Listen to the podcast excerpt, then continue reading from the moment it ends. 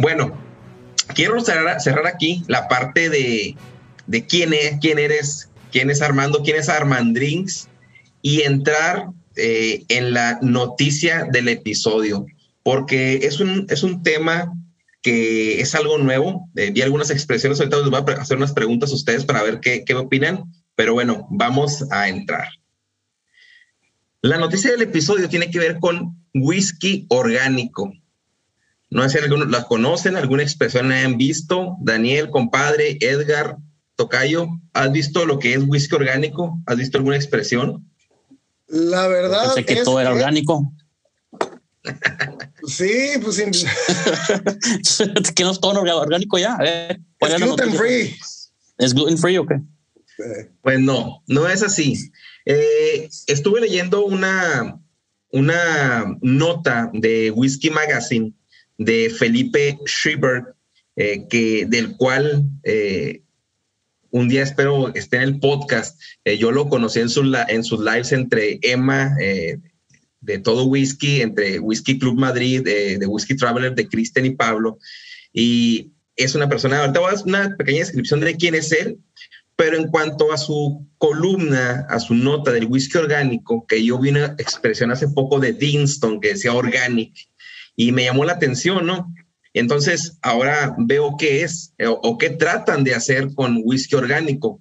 Eh, lo que me dice Edgar, no, pues todo es, yo también pensé que así era, realmente nunca me tomé la importancia. Y él, eh, voy a citar lo que, lo que él escribió en la nota. Dentro de los muchos secretos del whisky de Malta se encuentra un hecho simple y romántico que los destiladores suelen destacar. El whisky está hecho únicamente de tres cosas, agua, cebada y levadura. Procesados juntos emerge una increíble variedad de aromas y sabores. Sin embargo, los bebedores de whisky rara vez nos cuestionamos cómo eh, es el eh, abastecimiento más importante de los tres, que es la cebada. Bien, algunos destiladores ahora están comenzando a repensar el impacto de un elemento particular en su cadena de suministro, que es la cebada, que ha cambiado muy poco durante décadas, en el que la cebada se cultiva como un monocultivo. Eh, esto se refiere a que los que venimos de un pueblo agricultor, eh, si, por ejemplo, donde yo soy, donde es Edgar, eh, es algodón, son algodoneros y siempre producen algodón, pero hay un momento donde el terreno se cansa, no da los nutrientes y tiene que haber una rotación de cultivo, sembrar sandía, arroz, maíz, ¿qué? Para que, para que la tierra vuelva a tener sus nutrientes y no se canse. Pero con la cebada, eh, utilizada como monocultivo, eh, el uso de fertilizantes se va a un nivel muy alto y otros químicos que se le añaden, ¿no? Ahora, Impulsados por el interés del consumidor, política del gobierno escocés, los conocedores de la industria y algunos destiladores han estado reconsiderando por completo cómo se obtiene la cebada para la producción. Y ya aquí entró la Scotch Whisky Association, eh, que desea promover un producto sostenible y lograr cero emisiones, ahora el grado del medio ambiente, para el 2040 como misión y es un tema que tiene unos puntos a considerar que traigo para ustedes. Algunos de, los ejemplos que traigo de whisky orgánico, que lo dice en su etiqueta, y lo voy a poner en, las fotos de whisky en español cuando se lance el episodio, es uh, Brook Gladic, Dinston, Ben Romack y la más famosa que es Waterford, que ahora el whisky irlandés, que todo orgánico, todo se siembra ahí al ladito de su destilería, bla, bla, bla. Ahora, los testimonios, de los dueños de destilerías que están lanzando este whisky orgánico dicen, para empezar, el querer lanzar un whisky orgánico, hay un control de calidad increíble. Por ejemplo, todas las bolsas de Malta, cuando ellos les llegan, están etiquetados con orgánico, tienen número de serie y el control de calidad para tú lanzar una botella, una expresión, dicen que al final del año tienes que tener todas las eh, todas las este, bolsas o paquetes de cebada y al final tienes que hacer una cuenta de todo el aguardiente New Make o, o, espíritu producido y esto tiene que hacer eh, match, ¿no? Tiene que tener, eh, congeniar las bolsas con el espíritu.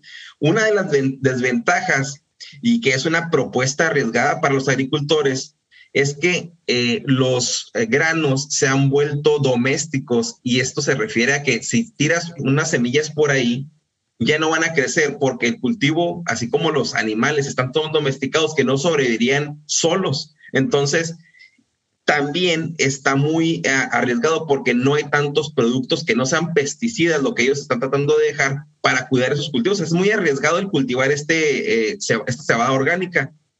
Otra son los costos, ya que dicen que puede costar entre un 50 y un 100% más la cebada cervecera, eh, la, cebada cervecera, perdón, orgánica que la convencional.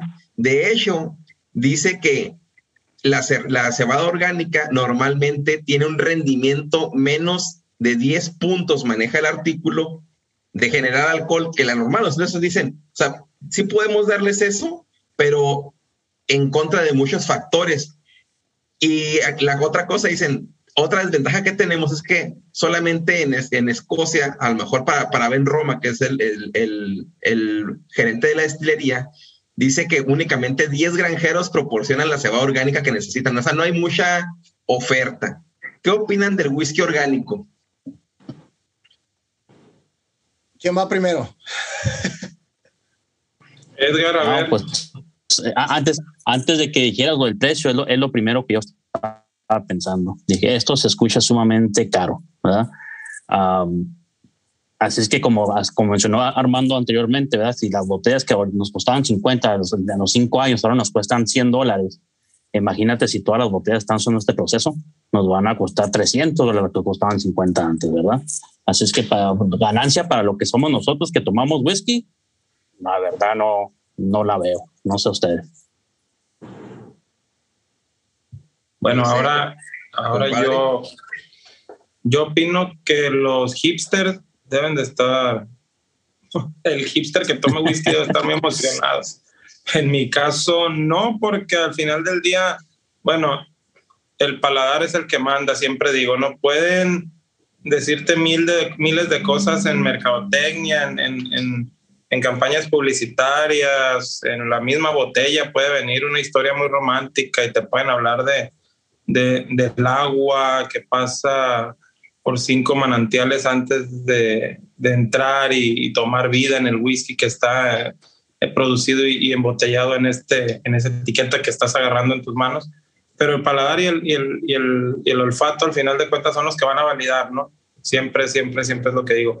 Y como experiencia está bien, pienso yo. O sea, como bebedores de whisky, obviamente me ha llamado la atención. Yo, yo solamente por ahí, así que yo sepa o que yo haya tenido oportunidad de ver botella que diga eh, que es orgánica, Dinston, como bien mencionaba mi compadre, un Dinston creo que es de 14, 16 años, y está disponible ahí en Total Wine para variar. Este, pero no, no, no he tenido el gusto, no todavía. Pero sí, sí lo he pensado como eso, simplemente como para ver qué onda que, o sea, qué, qué aporte o qué diferencia puede causar el ser un producto orgánico. Ahora, si no hay mucha diferencia eh, a la hora de beberlo, creo que muy pocos bebedores nos vamos a, desafortunadamente, ¿no? Podría ser el tema también por cuestiones ambientales. Poco nos va a importar qué tantas emisiones haya más o menos si, si, se, si se torna o se quiere este, migrar la mayor parte de, de, la producción de whisky a, a, temas orgánicos. Lo considero muy difícil también por el tema que, que mencionaba ahí mismo mi compadre, o sea, de, de los elementos, la disposición, los costos, la, la optimización de, esos recursos que te dan menos alcohol, etcétera. O sea, sí es, sí, y, sí, y, y como bien lo decía Edgar, si, si de por sí el whisky normal, el, el whisky que contamina, decirlo así, ya, es, ya está de por sí, está, está subiendo, aumentando mucho de precio. Ahora imaginemos el, el, el whisky orgánico, bueno, o sea, pues, pues no sé, la verdad que, que, que, que, siga habiendo más huracanes más potentes y, que siga. No creo que la, la industria del whisky como tal incida tanto en el calentamiento o no. Creo que, creo que, creo que es una tendencia que hay como de de alarma, ¿no? Como en, como en todo lo que ahorita los millennials le, ponen tanta atención, no, que el calentamiento global, y queremos, eh, hay gente, y, me ha pasado, y me voy a salir un poquito del tema porque me ha pasado esto, que yo me estoy lavando las manos en, en, algún restaurante, en una taquería, más que nada aquí pasa mucho, se están lavando las manos en una taquería y me ha, me ha tocado, ¿eh? Que pues yo no tengo la cultura de, de, del ahorro así tan excesivo de agua y, y pues me estoy enjabonando y al momento me estoy enjabonando las manos, no cierro la llave. Y una señora, ay, no, no, no, qué desperdicio de agua. Y me cerró la llave. Yo con las manos enjabonadas. Señora, cuando tenga su turno, usted ahorre el agua que quiera. Le dije, no, es que no, qué bárbaro, ¿cómo estás tirando agua? Mire, señora, le dije, la verdad, por más que usted quiera ahorrar agua, sí, solamente para que se dé una idea, le dije, de una presa, del 3 al 5% de esa presa llena es para consumo humano, señora. El otro 95 es un 80 para, para la agricultura y un 15 o un 20 para, para los animales. Y solamente de un 3 a un 5 el consumo humano. Y a veces le ponemos tanto énfasis a, no, voy a cerrar aquí las llaves. Sí, está bien ahorrar agua. No digo que no sea bueno. No, obviamente no estoy en, en contra de la cultura del ahorro. Pero que no, no pensemos que con esas gotitas vamos realmente a impactar de forma significativa el medio ambiente en general. ¿Sí me explico? Porque los números son desafortunadamente son demoledores, pues el, el mayor consumo de agua, hablando de eso, es en un, en, para, para la agricultura y para el, para el, ganado, en este caso. Entonces, pienso, vuelvo a lo mismo. No creo que lo, lo que puede la industria del whisky a nivel mundial este, aportar o no al, al, tema ambiental sea significativo para la relación precio-calidad, ¿no? Y ya sabemos que las empresas no van a, no van a bueno, van a sacrificar su, su ganancia, su rentabilidad para en pro del, del, del, medio ambiente, no creo yo. Claro. Oye, algo que... El, el Daniel tiene la regadera abierta ahorita mismo pues, esperando bañarse. De hecho, la dejé, la dejé, abierta porque ya me voy a bañar y... Calentar el agua. Oye, los, los, los, los, paisanos de, de, Monterrey te la, van a, te la van a rayar porque ya si no tienen agua. Oye, sí, sí, definitivamente fuera, fuera de tema, bueno, eh, con el tema que, que, mencionas, que inclusive se ve hasta en las frutas, no, no, esa fruta no es orgánica, es mejor esta fruta que esa. Y aquí hay tiendas que se especializan en ese tipo de fruta, verdura, que es orgánico, ¿no? Y muchas veces hay productores que, que aún el abono de, el abono de, de, sus, fertilizantes son orgánicos porque es lo, que tienen a la mano eh, y porque, o sea, es abono, guano, eh, son cosas que se utilizan y hay otros que utilizan, pues, eh, pues otros químicos ya que son de industria para sacar una, una, pues fruta verdura, hortalizas, lo que sea, y aún si se clasifica ya cuando llega el cliente, porque para todo, para todo, yo veo las tiendas esas y que le digo mi esposa son carísimas, allá no va, pero yo veo esas tiendas llenas de clientes, ¿no? Entonces, para todo hay mercado, creo. Pero eso es algo que también se está viendo al whisky, ¿no? Ahora en este tema del whisky orgánico. ¿Tú qué opinas, Tocayo? Pues mira, partimos de la base de que todas las destilerías están produciendo whisky para hacer dinero. Ya está. Ahora, para estas destilerías hacer su dinero, ellos toman diferentes enfoques. Por ejemplo, eh, Springbank, que sigue haciendo su floor malting. Ese es como su nicho de mercado. Nosotros lo hacemos tradicional. Nosotros no estamos ahorrando en esto ni estamos ahorrando en otro porque les queremos dar a nuestros clientes whisky verdadero. Ahora, hay otras destilerías precisamente como la de Waterford, que tú dices, que esa fue, que su estrategia fue lo contrario. más bien, esa fue su estrategia. Irse por lo tradicional, por lo bueno para la tierra, por no hacer daño ambiental y bla, bla, bla. Y por lo mismo se hicieron famosas eh, porque dieron mucho de qué hablar. Hay otras destilerías que a eso no les importa para nada, como Glenfiddich. Ellos quieren vender volumen. Hay otras destilerías, eh, me parece que la destilería de Yoichi en, en, Hokkaido anunció unos planes de remodelación para hacer toda su destilería, eh, ¿cómo se dice? con energía renovable. Sí, sí, sustentable. En 2020 y tantos o 2030, algo así.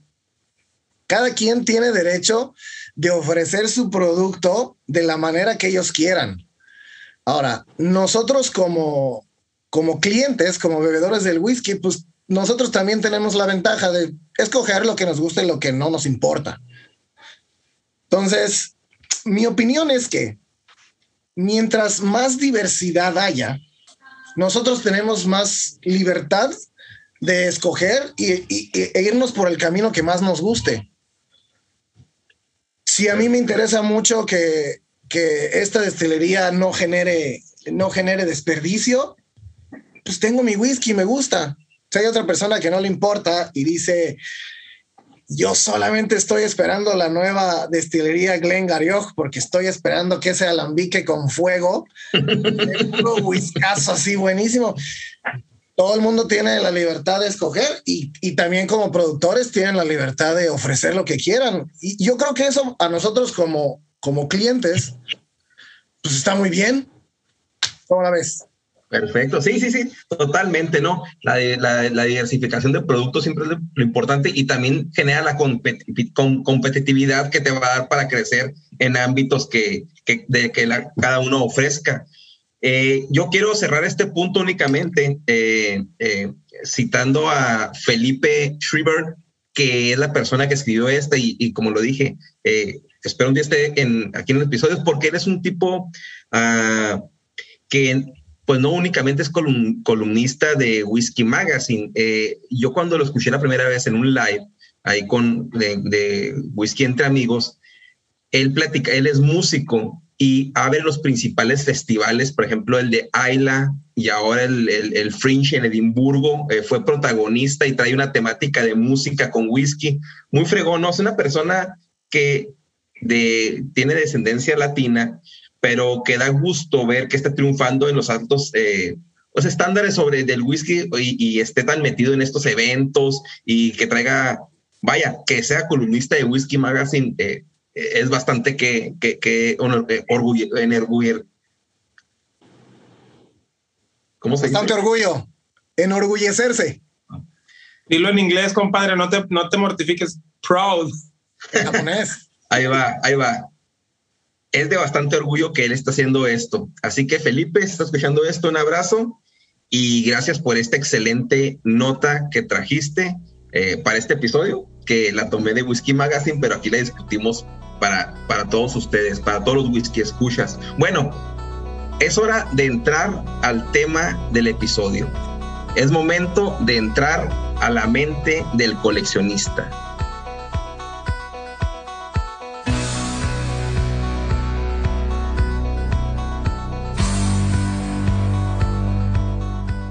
Coleccionar es un instinto humano básico y muy antiguo, propio de personas organizadas, cuidadosas y hasta un punto de vista obsesivas. Una colección puede convertirse en una pasión de por vida con todo lo que ello implica. En este caso, whisky, whisky, bourbon, whisky americano, todas las variedades que se llamen whisky entran aquí. O bien, para nuestro amigo, ¿qué no entra en una colección de whisky? todo es coleccionable, la colección es para verla, tomarla o venderla. ¿Cuántas botellas debemos de tener para lograr una colección? ¿Es necesario tener todo para llamar la colección? Todo esto y más tendremos con nuestro invitado en este episodio. De esas preguntas, Armando, que poco a poco iremos eh, trabajando, eh, ¿qué opinas de una colección? ¿Qué opinas de la colección de whisky? Eh, en tu experiencia, podría, la primera pregunta es, yo creo, ¿cómo empezaste tú a tener una colección de whisky o a sentir que tenías una? Bueno, eh, vamos a empezar porque la base de una colección es simplemente un grupo de, de cosas de la misma especie, sea por el motivo que sea. Eh, yo creo que a partir de unas tres o cuatro o cinco botellas ya se podría llamar colección si nos vamos al, término técnico. Ahora, el motivo de la colección es muy importante desde mi punto de vista porque la intención de empezar una colección para revender el whisky se me hace muy diferente a la intención de tener muchos whiskies para probar diferentes cosas. Yo conozco personas que coleccionan whisky, compran mucho whisky muy caro y no toman. No sé, me imagino que una persona sin pies no debe tener una colección de tenis. Entonces, yo no, obviamente lo están haciendo para, para revender en un futuro. Yo no me quiero meter mucho en, en, términos eh, si, qué está bien y qué está mal, porque cada quien hace lo que quiere con su vida y con su dinero. Ahora, yo siento que apenas desde que me avisaste de lo del podcast, yo empecé a ver mi cosa esta como colección. Yo nunca me refiero a colección en mi, en mi, en mi social media. Yo siempre le digo mi stash, mi selección. Pero como me metí precisamente a investigar cuál es el, el, el significado de la palabra conexión, y pues el significado es solamente tener varias cosas de lo mismo, pues sí, sí es una colección. Mi intención es beberla hoy a precios de ayer. Ok. Básicamente, básicamente lo tuyo sería una colección por cuestión meramente técnica, porque así lo marca el concepto. Pero yo creo que el, nombre correcto por el tema que tú mencionas o por lo que tú quieres tener ese whisky es una, tú tienes, tu, es tu reserva, vaya, es como decir mi reserva de whisky, porque tú lo compras al mejor precio que lo encuentras en el momento pensando beberlo a futuro cuando a lo mejor esté más caro y tú ya lo hayas adquirido a ese buen precio, que es algo que yo también normalmente hago y por eso es que he tenido también de cierta manera, mm, he subido mi, número de botellas en, en, últimas fechas, porque he sentido que agarro muy buenos precios y sí, y luego lo corroboro y digo, vale la pena. Entonces, ese es, eso sería en lo que, en, lo, en mi opinión, ¿no? En lo que encuadraría como tal lo que, lo que tú mencionas, Armando. Es como le, decía al tocayo fuera, de, fuera del podcast, que mi intención es siempre tomar buen whisky a buen precio. Entonces, a mí no me importa, yo no soy fan de una marca o de otra marca. Es yo me voy a la tienda o me voy a, a la tienda online a ver qué hay. Yo no tengo nada en mente, si hay algo bueno que me guste o que yo conozca la destilería o que no la conozca, pero me parece un buen, una buena botella, un buen precio, la compro. El 90% o 95% de mis compras son compras a ciegas. Yo, eh, hay veces que he tenido alguna mala experiencia con unos pocos whiskies que no me gustaron, pero yo creo que, que es la, la menor parte a mí, por cuestiones personales, no me gusta mucho, ¿cómo les digo?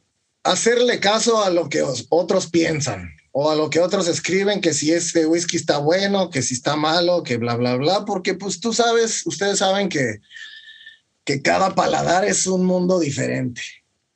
Totalmente. Entonces, se me hizo grande la colección simplemente por, comprar a buen precio. Oye, es interesante lo que tú decías, que, que tú estabas tomando una botella y decía otro amigo, este, no, pues yo también ya la tengo, y pues la diferencia es que yo la compré a mitad de precio que tú la estás comprando, ya la tomé, compré hace años, meses, cuando estaba a un buen precio. Ya, y como mencionabas tú, si algo sabemos que el whisky va a subir de precio y lo que, lo, lo que dice Daniel también, estoy, tengo mi reserva de whisky, pero probablemente los precios de, que tienes en las botellas atrás ya no, ya no sean ni cerca de lo que está ahorita. Comprar hoy y beber mañana. Esa es la nueva frase que, vamos a acuñar. Bueno, que mi compadre este, siempre la tuvo presente, pero no sabía que, esa frase le, le ¿Cómo expresarla? Fíjate, yo un ejemplo que pongo, y, casualmente, porque no fue intencional ni, ni, ni premeditado, no lo pensé así, pero casualmente con un whisky japonés me pasó. Yo lo compré un Ibiki Harmony sin un NAS, de los que me tiene edad declarada, en Costco, en Estados Unidos, en alrededor de, creo que fue 58 dólares más tax. Me vino, me vino saliendo como en 64 dólares la botella. Eso fue en el 2020, por ahí del, ¿qué te gusta? Entre septiembre y octubre del 2020, recuerdo. Y por ahí del 2021, en febrero, la vendí en, 120, en 150 dólares, la vendí. En 150 dólares la vendí a un vecino que eh, la vio y me dijo, oh, me dice, véndemela. yo no. sí, me dice, es que mi, mi jefe es japonés, va a ser su cumpleaños y se me ocurrió pues que sería muy buen detalle. Le dije, esta botella, ahorita yo recordaba que valía 99 dólares más impuestos, o sea, algo así como 110 dólares. Ya se había elevado 30 dólares de que tú la compraste. Sí, y yo le dije, para disuadirlo de que no me la comprara, esta botella ahorita vale 125 dólares, le dije. Y me dijo, te voy a dar 150 por ella, me dice. Llévatela. Así no se regatea, joven, así no se regatea. Llévatela, terco, le dije. Y se la llevó, se la vendí en 150 dólares. Cuando me pagó, porque me dijo, te los pago el lunes, como buen gringo.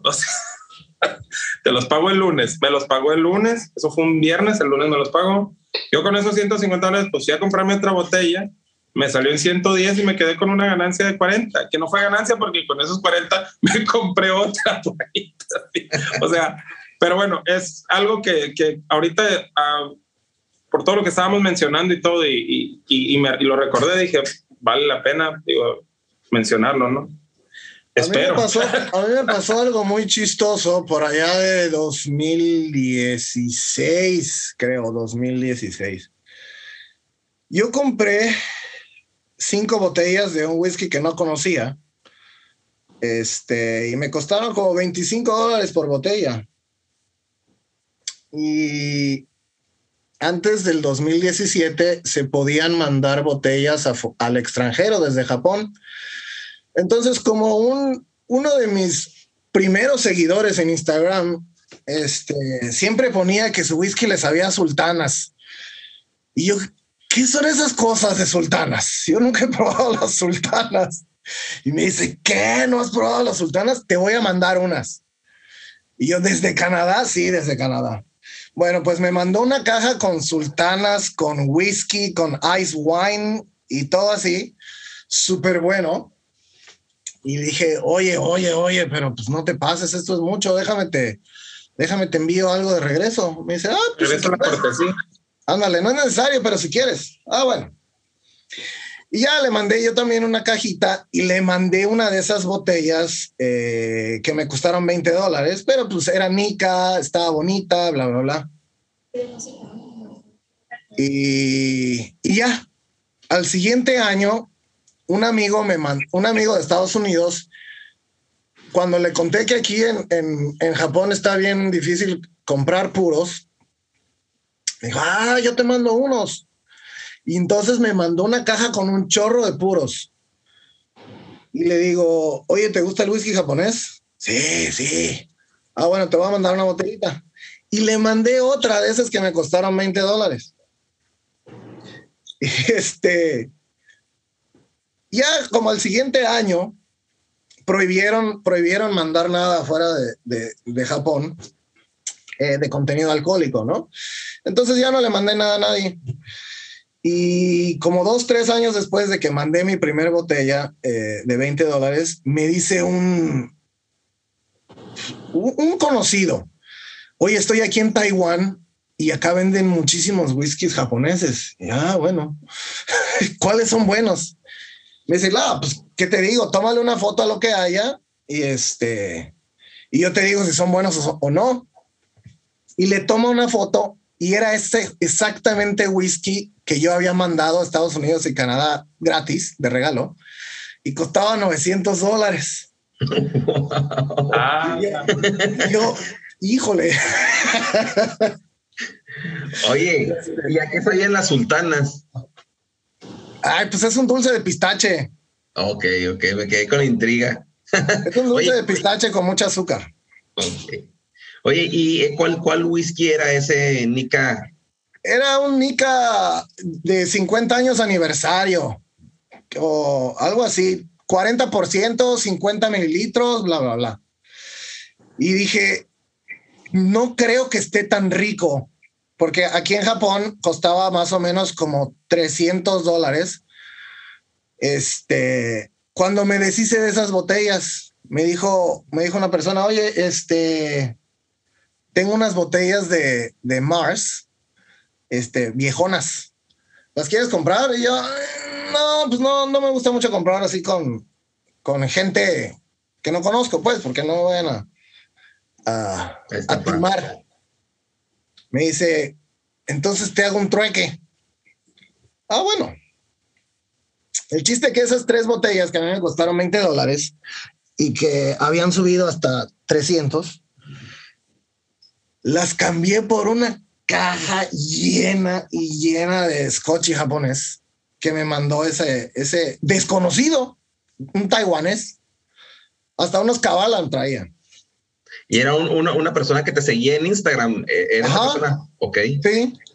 Y mucha gente me pregunta, oye, véndeme una botella, me véndeme otra botella, pero primero, no es legal aquí en Japón que tú, tú sin licencia puedes vender algo. Segundo, aunque fuera, es como mucho, mucha preocupación, mucho problema vender una botella de Hibiki, lo que sea, a un canadiense y checar las leyes de entrada y las leyes de salida y los impuestos de entrada, los impuestos de salida, que me deposite el dinero, que el banco me quite una porción. Eh. Entonces, tú eres, tú eres, fiel partícipe de, la, de que el whisky es para beber y no almacenar para, para vender, por lo que me estás diciendo, ¿no? Porque aún si tienes la oportunidad de tener tu, tu colección que tú dijiste, ya las compré a un precio para beberlas después a un precio y, o sea, no, no eres de las personas que estás esperando tener ahí y venderla y no digamos hacerte millonario, pero sí el, el, el sacar una, una ganancia, una utilidad. Pues monetaria no, no es mi principio. Ha pasado varias veces, como con esas botellas, que son unas botellas que yo no creo que valgan la pena por el precio que han adquirido. Entonces, esas las cambio por otras botellas que yo quiera, o, que esté buscando en ese momento. Me hice de varias Cabalan eh, en trueque. Y porque las Cabalan pues, son caras en todos lados, ¿verdad? Claro. Y, muy este, buenas. Y yo cambié algunas Cabalan por algunos Yamasakis. Que el Yamazaki yo lo compré en, en 80 dólares, Yamazaki 12. Me dice, te lo cambio por una o dos Cabalans. Ya, pues sí. Sí, porque tengo otras tres aquí. Oye. Bueno, y ahorita que, ahorita que mencionas de whisky, Armando, tengo una duda con uno que yo estaba a punto de comprar, porque por ahí lo vi en un video que era de esos whiskies que le llaman eh, infravalorados. Sí, que como que no pelan mucho, pero que están muy buenos o que son muy buenas, esas joyas ocultas, por decirlo de alguna manera. Oishi, el Oishi Sherry Cask, Sherry Cask Type, algo así es. Ah, pues ahí te va. Oishi no vende whisky en Japón porque no es whisky, no se considera whisky en Japón. Lo que ellos hacen es eh, destilado de arroz, que aquí se llama shochu, pero por las leyes estadounidenses, eh, en Estados Unidos se puede vender como whisky, whisky de arroz. Este whisky de arroz, pues dicen que está rico, pero a mí no me gusta llamar el whisky de arroz whisky porque aquí se llama shochu, que es donde se hace. Entonces, yo no tengo duda que puede estar bueno, pero yo no lo he probado. Y, la verdad es que se me hace que debe, debe andar por los 100 dólares o algo así, me imagino. Mm, yo vi la botella en alrededor de los 56, más 56, 59 más impuestos. Ah, pues no está tan mal. Este, no, no he probado ningún rice whiskey de los que no dicen rice, pero nomás dicen whisky japonés en Estados Unidos. el, tocayo a veces me manda unas fotos y me dice, oye, ¿cuál compro? Ninguno. Sí, sí, y es por eso que tú me explicaste una vez, eh, Shochu, que, que es, eh, es un whisky de arroz que acá se vende como whisky, pero mm, realmente no es, y hasta que tiene un porcentaje de alcohol menor que se vende allá, ¿no? Que, que no es ni 40 grados. Oye, ah, y una pregunta ahora, yo sé que no te gusta, llamarle colección, pero digamos a, tu reserva de whisky, ¿tienes alguna clasificación para ella? Porque hay muchas personas que se meten mucho en este tema la clasificación, de poner aquí esto, tener una base de datos. ¿Tienes algún control sobre ella o no? Fíjate que en algún momento lo pensé en abrir una hoja de Excel, pero la verdad es que tengo mucha rotación porque se me acaban muchas botellas, o sea, cada mes termino varias botellas. Entonces me da pereza estar ahí moviendo. ¿Cuántas botellas acabas por mes? Pues, ¿qué será? Ahora para June Kill 10, ¿cuántas? Ahorita en junio acabé 25 botellas, pero ya, ya las tenía, eh, ya las tenía bien rebajadas desde hace meses. Yo por términos de, de hígado intento no tomar mucha cantidad los, los días laborales, pero los viernes y sábados sí le empino. Pero me imagino que si solamente tomara de la misma botella, si tomara de la misma botella, sí me puedo terminar una botella en, en dos semanas, yo creo. Ok, ok. Pero, pero igual que tú, me, gusta darle de a poquitos de diferentes sabores, dependiendo de cómo esté el limón. Dependiendo ¿Cuánto te dura una, una, botella abierta? ¿Cuánto te, te mencionaste meses, verdad? Pero ¿cuánto te dura más o menos? Mira, ahí te va. Eh, por términos de disipación, no tanto de oxidación como dicen muchos, eh, mientras más aire haya en la botella, el whisky pierde aromas.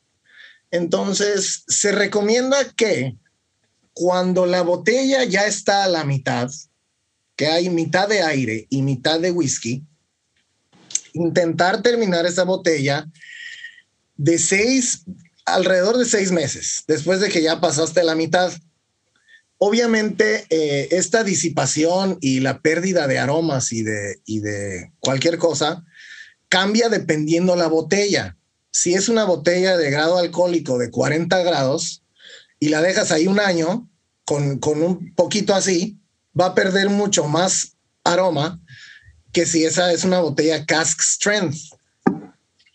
Por el término del aire, la gente se le recomienda, eh, si vas a dejar una botella por varios años, ponerle en botellas más chicas, que no tengan aire. Entonces, ¿cuánto me dura una botella? Hay veces que me dura una semana y hay veces que me dura tres años. No tengo Eso, ningún... Sí, pues me lleva a otra pregunta. Te iba a preguntar, con mucha gente que tiene una colección, entre comillas, ¿verdad? Como tú dices, este, le, eh, cuando llega a ese punto que llega la botella a la mitad o llega menos, para poder que le, que le dure más, le, le, ponen gas. Algo que tú haces o algo que ni lo piensas y simplemente te lo tomas. Mira, la, la verdad es que no, a mí no me gusta eh, lo del argón. Sí, por, argon gas. Porque, mira, lo, te voy a enseñar lo que yo hago. Si me encuentro una botella que está muy, muy rica y quiero guardar algo para el futuro, la pongo en una botella reciclada de 180 mililitros. Le Bien. pongo su, su, parafilm y tengo estas botellas chiquitas para, para la posteridad, para cuando yo esté abuelo. ¿Cuántas botellas tienes? Eh, ¿Tienes algún registro de cuántas botellas tienes? Eh, no sé si para tu posteridad, eh, en, tu, en tu pared, alguna clasificación que tengas, tengo tantas así, tengo tantas así, me voy a acabar tantas, voy a dejar tantas. Ahí te va. Y, y, las, y me puse a medio contar, obviamente no así una por una, porque pues es mucho. Precisamente para el podcast me puse a contarlas y tengo, intento mantener arriba de 50 y menos de 100 abiertas todo el año. 50 a 100 porque ya aquí en, aquí en mi cuarto pues no tengo mucho problema con la evaporación porque el aire acondicionado pues está prendido este, 24 horas.